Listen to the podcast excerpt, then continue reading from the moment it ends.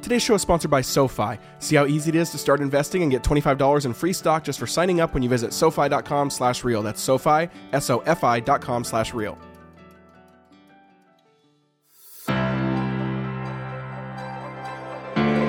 Hey guys, welcome to the Real Life Podcast where we talk about exactly that every single week. Real life. Which means some episodes might be about a fight we just had. Some episodes might be about potty training since we have two toddlers, and some might be about eschatological realism because I love thinking and talking about deep theological things. And maybe we'll talk about all three of those in one episode. But we hope the show feels like hanging out in our living room with us, drinking a cup of coffee as we discuss faith and family and culture and Jesus. Me and my lovely wife, Alyssa, are your hosts, and don't hesitate to hit us up or reach out on social media to say hi or comment on this week's episode. Enjoy.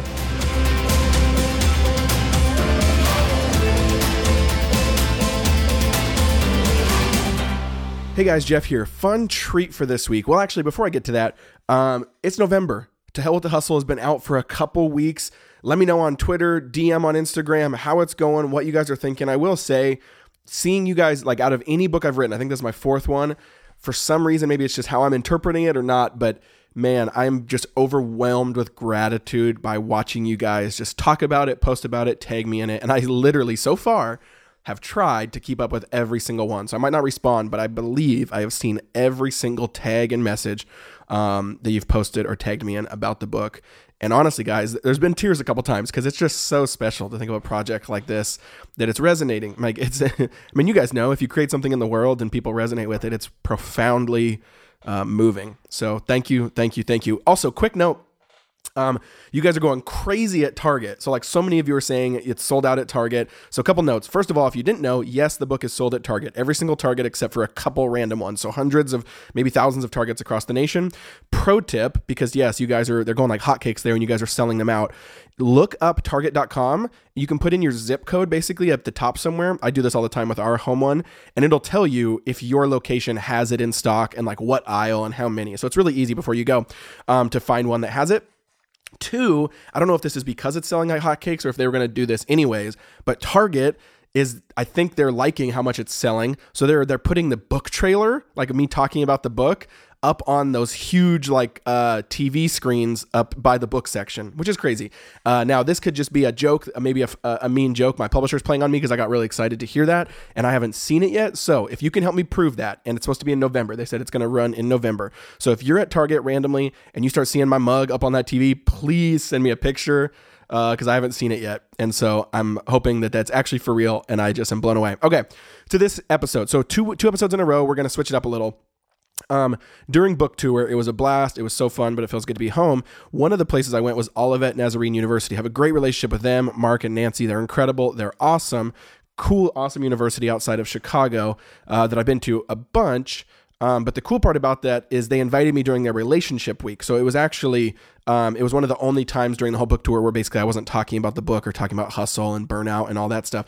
Um, they wanted me to talk about sexuality and vision for relationships and God's design for that. And it was actually really, really fun. I loved crafting a new message leaning into that. I haven't done a ton of messages strictly on that in a long time. So it was really fun to craft a message for them. So these two weeks are going to be a treat, hopefully.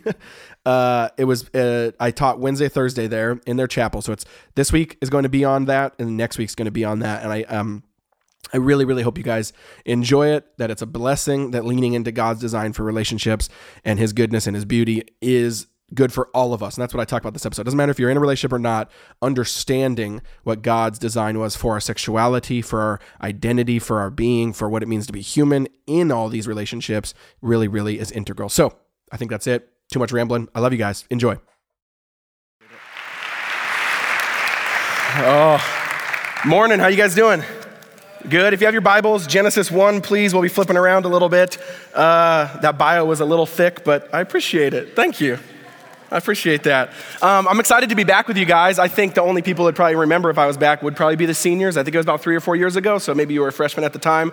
It's a joy being with you guys. You guys have a world class university, world class leadership. Mark and Nancy um, are amazing, and it's such a treat to come um, and serve you guys for a couple days. I absolutely love being a part of the chapel for just a few days. And if I'm honest, I've been to a bunch of other chapels at other schools, and they, they kind of suck. Can I say that?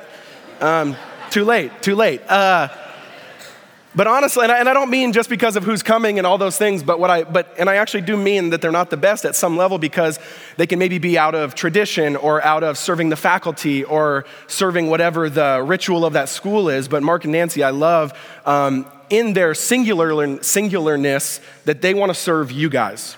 And I, he was telling me who spoke this semester already, and I was like, "Can I be a student? You know, I mean, can I be here?"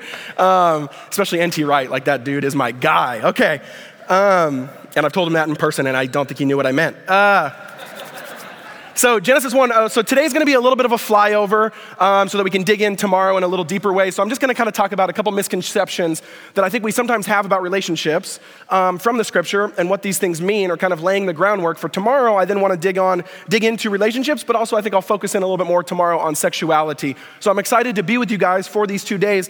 Um, and if you have your Bibles, we'll start in Genesis 1 here in a second. But the premise I want to talk about too is, um, and why I'm so honored to talk about relationships with you guys, is I know for me, I'm only 30, so what, eight, eight years ago, nine years ago, 10 years ago, I was in your guys' position. And I remember specifically that was a season where for me, not that relationships were everything, but there's something about relationships specifically in the young adult stage. And not whether you're in one or you're not in one, sexuality, what you're thinking about that, all of that combined, there's something about that where it's integral and central, I think, to what it means to be an image bearer. And another way I used to think about it is like, um, at some level, relationships and how we're doing in them and the success of them and the health of them, if we're healthy in our relationships, at some level things can kind of be crumbling around us and we feel secure, if that makes sense. Uh, but I've also seen people whose life is going really, really well except for the issue of relationships, so then it feels like everything is failing. There's something about it that does get to the core of who we are, who we're meant to be, why we're here, and what it means to be an image bearer. And so that's why I want to talk about it because it's deeply important, deeply integral. So if you have your Bibles open, let's read just uh, Genesis 1:26, couple verses. It says this: Then God said, "Let us make man in our image after our likeness." Then let them have dominion over the fish of the sea and over birds of the heaven and over the livestock and over all the earth and over every creeping thing that creeps on the earth. Verse 27. So God created man in his own image. In the image of God, he created him. Male and female, he created them. Verse 28 And God blessed them and said to them, Be fruitful and multiply and fill the earth and subdue it and have dominion over the fish of the sea and over birds of the heavens and over every living thing that moves on the earth. Now, why I wanted to start there is I think at some level, I know for me specifically, there was almost a detox that had to happen of what it actually meant to be an image bearer for me to understand God's vision, I think, for relationships. Now, what it means to be an image bearer, I know. Uh, for me, growing up in a, a, more evangelical context, probably similar to you, depending on your tradition, I always thought image bearer kind of meant characteristics. I always thought it meant kind of like God's personality was kind of put on us, right? That we're kind, that we're gracious, that we're loving, all these different things that God is like. Now, at some level, that's true, but I think that's only one small piece of the puzzle. One huge part of image bearingness that we're missing out on is that image bearingness, specifically in Genesis, is actually about vocation. It's actually about you have been given a job to do, and when you're created in God's likeness, that nothing else is, you have the capacity to create, subdue, reign, and rule on this earth, to name, to bring order, to bring blessing, to bring goodness. And to understand that, it changes then how you enter into relationships. Another way to think about it is, you know, a lot of us, if we were to think of our peak vision of spirituality, it would usually, of like, what does God want from us? It would usually be praying all day, maybe listening to Chris Tomlin and Hillsong United. These good, good artists, by the way. Um, you know, and just like staying in our prayer closet never talking to anyone. Now, I heard one theologian kind of say, he wasn't, he didn't use that exact example, but he kind of said, anything like that, if we think that's peak spirituality for what it means to be human, he goes, you're wrong. That's what it means to be an angel. You ever thought about that? Right? Because angels, the heavenly creatures, they are the ones that we find in Scripture doing what? Sitting at the throne, praising, worshiping, saying, Holy, holy, holy, 24 7. Now, should we be worshiping? Yes, but image bearers are primarily made to worship through our vocation. Are you guys tracking with me? And that is a difference. So, first of all, we have to detox from that. That a lot of us, we don't realize, but our kind of telos, our vision of what it means to be a Christian at some level is actually what it means to be an angel, not a human. But to be a human is to be a gardener, to be a steward, to be a creator, to be a subduer, to be someone who brings order. And that includes in our relationships. Not just um, non platonic, but platonic as well. Everyone around us bringing order and beauty into the world is what it means to be an image bearer. A good way to think about this is um, being an image bearer is kind of like being a 45 degree angled mirror. I know that's a weird way to put it, but if God, like what, what we see in scripture is that God is endowing on the image bearers a particular likeness that no one else has. Now, if you're a 45 degree angle mirror and something's coming down on you, any geometry students remember in high school, what angle, where's it go? Goes straight out, right? Something that comes down at a 45 degrees goes straight out at a 90 degree angle. And that's what it means to be an image bearer, that we're to receive God's goodness, His love, His beauty, and then through our vocation, push that out into the world. But it's also a two way street. We're called to gather everything that's in front of us the garden, the elements, gather those, and then create something beautiful out of them, and then offer those as worship to God, including our relationships. One, one interesting thing that I found when I was kind of researching image bearingness this last couple years is if you were to go to, like, let's say you were to go, let's pick Rome, okay? So if you go to Rome um, and you go back to their antiquity and all that stuff, you got Caesar, Nero, all these guys. Now, if you get really, really, really far away uh, from those colonies, from Rome, from the capital, and you go to some of the colonies thousands of miles away, what archaeologists have found is that there's a lot of statues of Nero and Caesar and kind of uh, signposts towards these kind of emperors thousands of miles away from the capital. So we can kind of uncover that these were Roman colonies because of this reason. They were under the authority because of this reason. But where have they not found almost any statues of Caesar? Take a guess. No one? Bueller? Rome. Now, why? Why would you not? Why would you have a bunch of statues of Caesar thousands of miles away, but not many where he actually lived? I just gave you the answer. Because he actually lived there, right? You don't need statues of Caesar when the real thing is right there sitting on the throne in the Capitol. And I think that's, again, a really interesting but beautiful picture of what it means to be an image bearer. That we are to actually be those statues in the heaven and earth dimension that God puts out into the garden, into the earth, sends out. And what do statues do thousands of miles away in the Roman colony? What do they do? What's the point? The whole point of a statue 2,000 miles away from the guy is what? This is who's in charge. This is the authority. This is a place of his reign and his rule and his goodness and his blessing and his peace. That's what it means to be a human that we might go into our relationships, our jobs, our colleges, all of the earth, not only steward and create and subdue, but then actually by our life say, This is who's in charge. This is who is king. We are only reflections, just like a statue, but that's what it means to be an image of the true king. And that's again, when you get into the Hebrew context, the ancient Near East, that's kind of what heaven is. Heaven is not this place super far away at some level, but it is God's kind of control room. It is the place where He is reigning and ruling from, that He actually wants to bring down that authority into what? Into those colonies so that heaven and earth are put back together as one. So, first, we have to understand that's what it means to be an image bearer. And are we letting that play out all around us? Do we understand that? Because here's the thing if we only think, I think what happens is if we only think what it means to be human and be an image bearer is kind of um, abstract characteristics of God, we never let that actually enter into the places that it matters. But if you actually realize, no, what it actually fundamentally means to be human is to reflect God's goodness and beauty and order into the world, then it deeply has profound impact on your sexuality, on your relationships, on how you date, on whether you look at pornography or not, on your actual sexual past. Whatever it is, all of these different things, it's going to have deep implications and how you actually live in your humanness, your image bearingness into the world.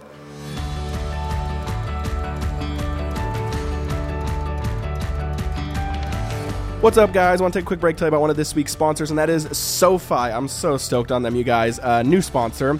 And they are awesome because basically they make investing and a bunch of different things really easy for you. I don't know about you, but especially I do it now, but in my early 20s, I was intimidated. I didn't know how people like SoFi, they make it really easy, and that's why I actually love them. And what's cool is it's a kind of an all-inclusive uh, thing. It's a fir- it's it's the first platform that actually offers stocks, crypto, automated investing all in one. And my favorite part is you even get access to SoFi's financial advisors who can answer any questions you have at no cost. So it's really really cool.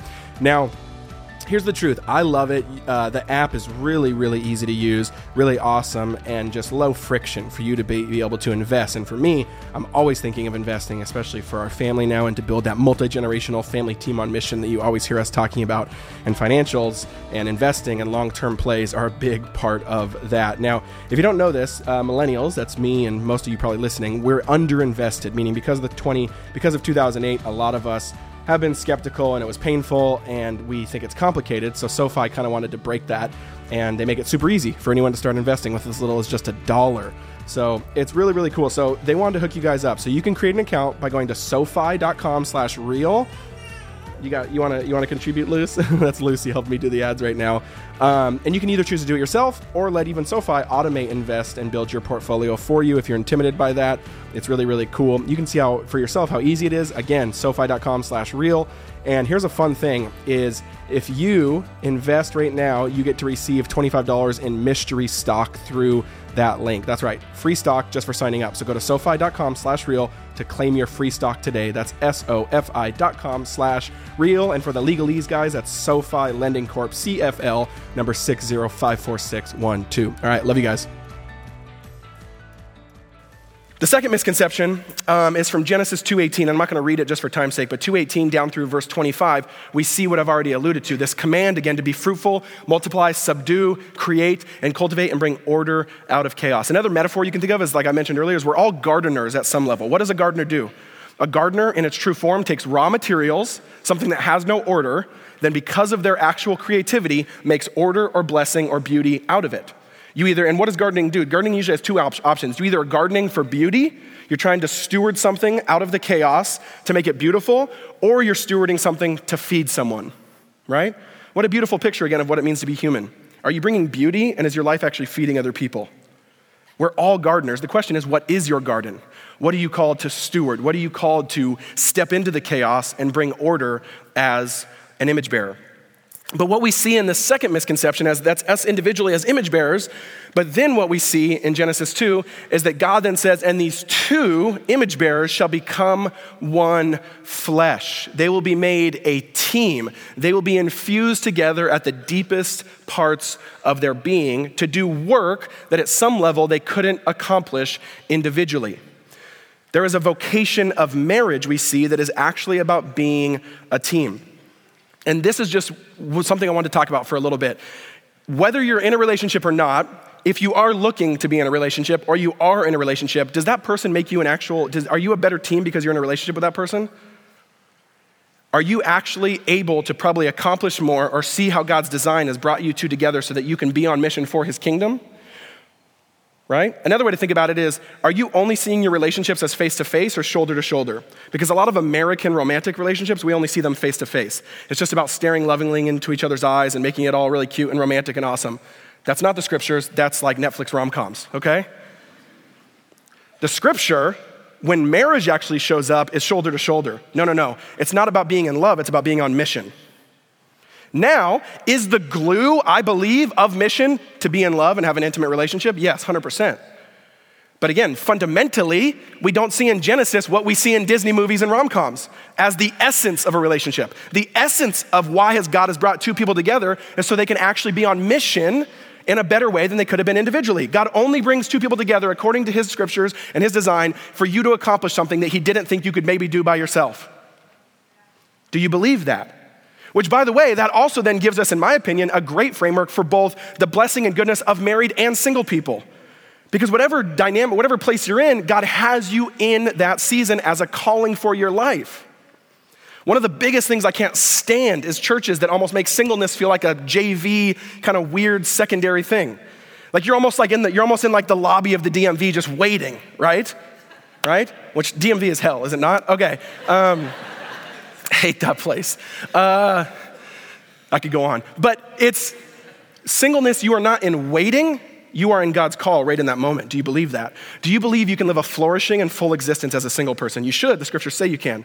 At some level, by the way, I don't want to get into it, but 1 Corinthians 7, I actually think you could make the argument of the reverse of what I just said. I actually think you can make the argument that singleness is actually more holy and special. I think I, I don't think that's. T- I would disagree with you, but I think you can make that argument. I don't think you can even come close to making a scriptural argument that marriage is somehow some high ideal that everyone needs to ascribe to. But when you understand that it's about vocation, then you understand no, no, okay, I have my vocation individually as an image bearer, as a 45 degree angled mirror, as a reflection into the earth for blessing and goodness. And then you are to continue on that path. And if God wants to bring, and He wants to kind of bring another person alongside that for that vocation, then that is His will and His blessing. But that doesn't mean that one is better than the other. They're different entities and callings, they needed to be treated as such. But if God has called you into a relationship, If you do feel like that's God's vision for your future, then you have to ask yourself is the person I'm with making us a better team? Sometimes it's the opposite, right? Sometimes we're with someone that actually is just like corroding our souls, corroding our humanness, not allowing us to flourish in any regard. Ladies specifically, can I just give you a really easy barometer of if you should break up or not? Can we do that? Can we do that? Too late, we're doing it. Um,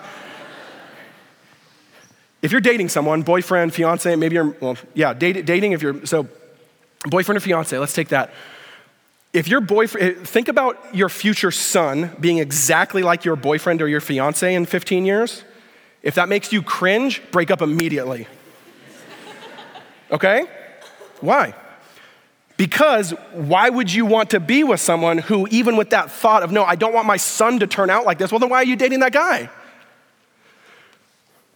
God only brings people together in His design for actually more flourishing, for multiplication of blessing and goodness. And if it's actually the opposite, if subtraction is happening to your humanness, to your call, to your identity, to who you are in your fullness as a man or a woman, you should not be in that relationship at all.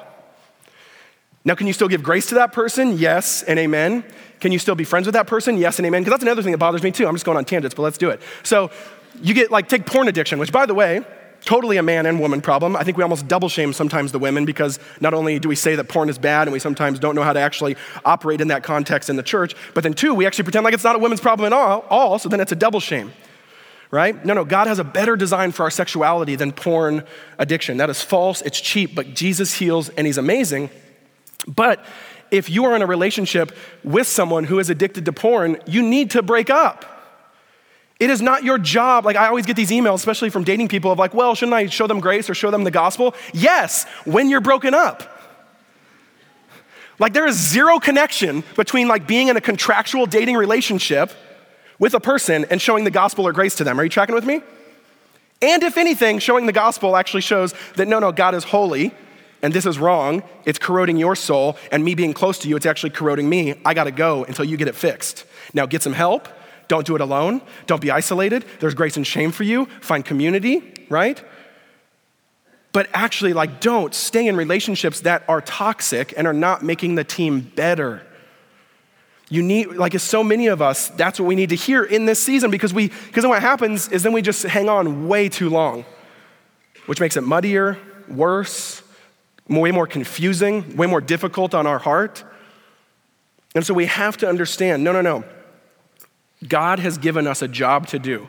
And if we are going to enter into uh, the path towards a covenant relationship marriage, then I need to be thinking about someone who is going to make me uh, not only a better person, but also a better team, that us together as an entity. And that's the beauty of marriage, by the way. Like they say when you, you know, they say of those old couples when they're like 70s and 80s, you know, that they've almost like, they're almost so, they're almost like twins at that point. Why? Because marriage over time melded them together in this well rounded team where both their weaknesses have almost been covered in each other's strengths. You tracking with me? And I've already seen that even just seven years with Alyssa. Like, I am deeply way more thoughtful, and I slow down way more because of Alyssa. And I'm already going fast, so I got room to grow. You know what I mean? Uh, but you should have seen me seven years ago. Alyssa completely, like, I, it, it, you rub off on each other. Her strengths is her thoughtfulness, her sensitivity, and just ask her about every one of our arguments. My strengths are not those. My strengths are bulldozing, if you want to call that a strength. Uh, it's not, it's a weakness. But something about her, being married to her, in this intertwining of the two becoming one flesh, she has made me more thoughtful. She has made me more sensitive. That goes true, by the way, with blessing and goodness and holiness, but also sin. Right? You rub off on each other either way. Just what trajectory are you going on, towards Jesus or not? So you have to ask yourself, are we going the same place? And stop thinking about relationships as eye to eye, but shoulder to shoulder. We are on mission in this garden, and apparently, if you've come into my life and that God has ordained and blessed this relationship, that it's so we can be a better team and accomplish what we couldn't have done individually. Then the glue then becomes the eye to eye, the face to face, the intimacy, the relationship. But the vocation and the mission is to look out. Do you see your relationship like that? Another way I put it is it's not about being in love, it's about being a team. And like we know with all good teams, you still have to have that love and that care for each other to foster the team. I mean, another way to put it is imagine if a team never like did anything. right? So many of us, that's our college relationships. Like, imagine if a team just hung out in the locker room and just told each other how much they love each other, like every single day. Maybe that's good, like when you need some like pick me ups, right? Maybe that's good when it's like a hard season, but if you just did that all the time, you'd be like, bro, that's weird, right? Like, the whole point of why you guys are together is to go play a game, to go win a championship to go have a mission. Oh, by the way, there's practice every single day as well. And every team should have rituals and traditions and all these different things, not just this little love circle, right? But it's just like that with marriage. We're created to be a team on mission for the Lord. And sometimes you need those locker room talks, but it all goes hand in hand, facing outwards towards his mission. Then, lastly, what I wanted to end with is before we dive a little deeper tomorrow, is what if I know for me, when I, if I was your age and I was hearing a message like this, that was a season where I was in a deep porn addiction. That was a season where I was wrestling.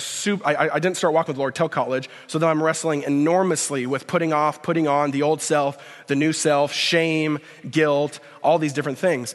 And I know for me, sometimes in contexts like this, I would have felt that, right? I would have felt that. Well, well, well, I've already messed that up, or I've already broken that, or yeah, maybe I'm the 45 degree angle mirror, but it's broken and it's shattered at some level. My humanness has not, is not displaying what you're talking about. And so I just wanted to end with an encouragement before tomorrow, and that's this that no, no matter where you're at, God is a God of healing, God is a God of restoration, right? In the same way that we unravel our humanness through our bad decisions, through our sin, through the curse, Jesus puts back together our humanness through the cross and the resurrection. That is literally what it means when it says new creation. It's literally him raveling it all back together, not just to where it once was, but even better so in Revelation. It's not just a garden, it's a city and it's going to be better. It's going to be amazing. He builds it with His grace. And I think the best thing that we can think about is okay, we had Genesis 1, image bearer, Genesis 2, the two become one, we see a team, but Genesis 3 does happen, the curse. What happens when the curse happens? Because it falls on so many of our lives, especially in the West, especially in America. It is epidemic level relationship brokenness. We know that. We're all in that, but God has a better way. There's two things that are fascinating about uh, the curse in Genesis 3. The curse comes, relationships are fractured, God's design is spun out of this orderly, beautiful music, and now it's going back towards chaos at some level. But how does God respond? How does God respond? I remember even uh, hearing in seminary, he said one of the one of the best rules of like scriptural interpretation, or something you want to take note of, is it's kind of called the law of firsts. Meaning, like, what's the first time God responds this way, or what's the first time man does X? Because usually in scripture, it's setting a pattern. It's trying to set almost a meta narrative of sorts. And so, curse comes into the world. They did exactly what God told them not to do. Any parent, we probably would just what? Discipline more right? Put them in the room more, or do something of that nature more, or say, oh, I can't, you know, get harsher with the discipline. Maybe that'll work.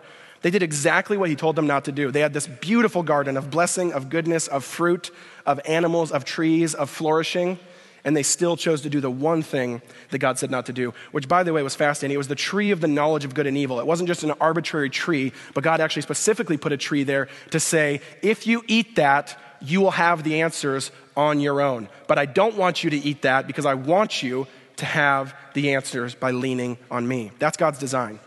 That we would lean on Him for knowledge of good and evil, not think we can have it in and of ourselves, because just like then, we try to do that and it ends in death, it ends in brokenness, it ends in the curse.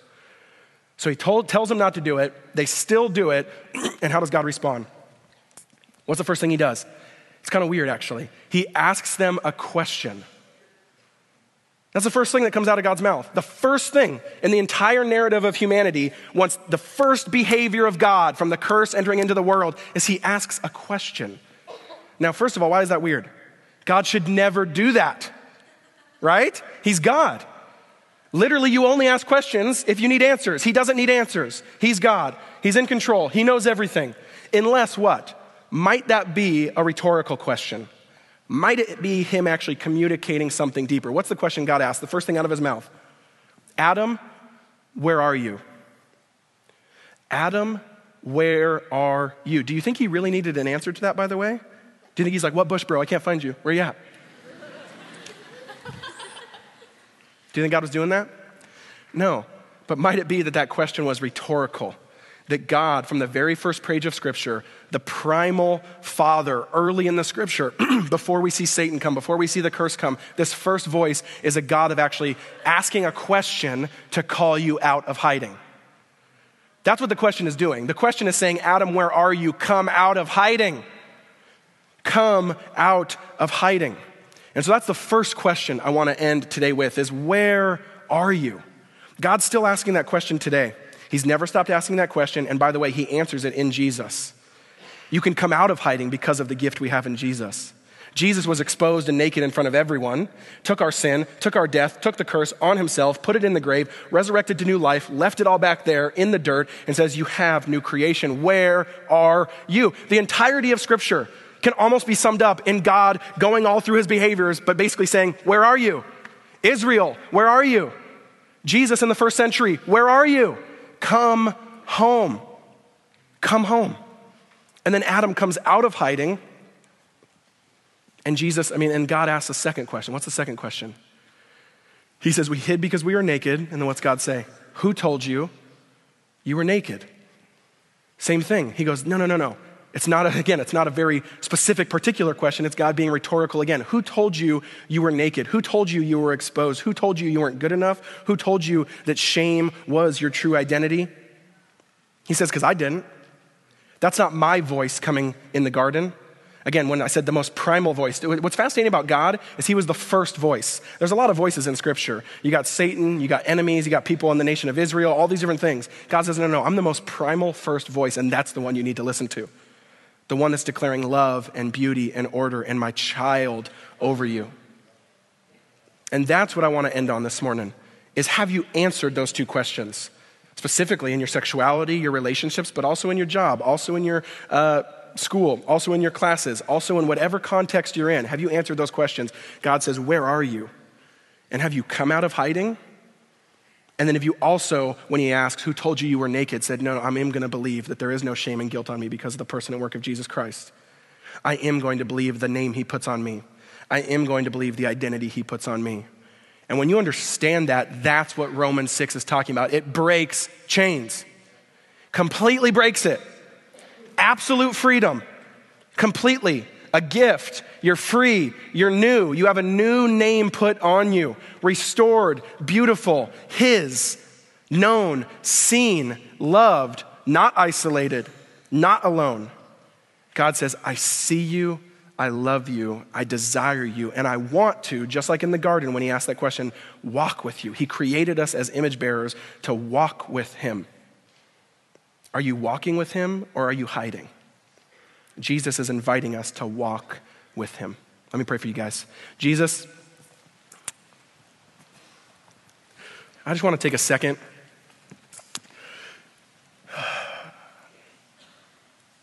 And just pause this morning, Lord.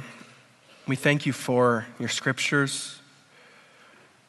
We thank you for your voice, that you are constantly alive chasing, ferociously pursuing us, coming after us with the same questions, asking us, Where are you? Why are you hiding?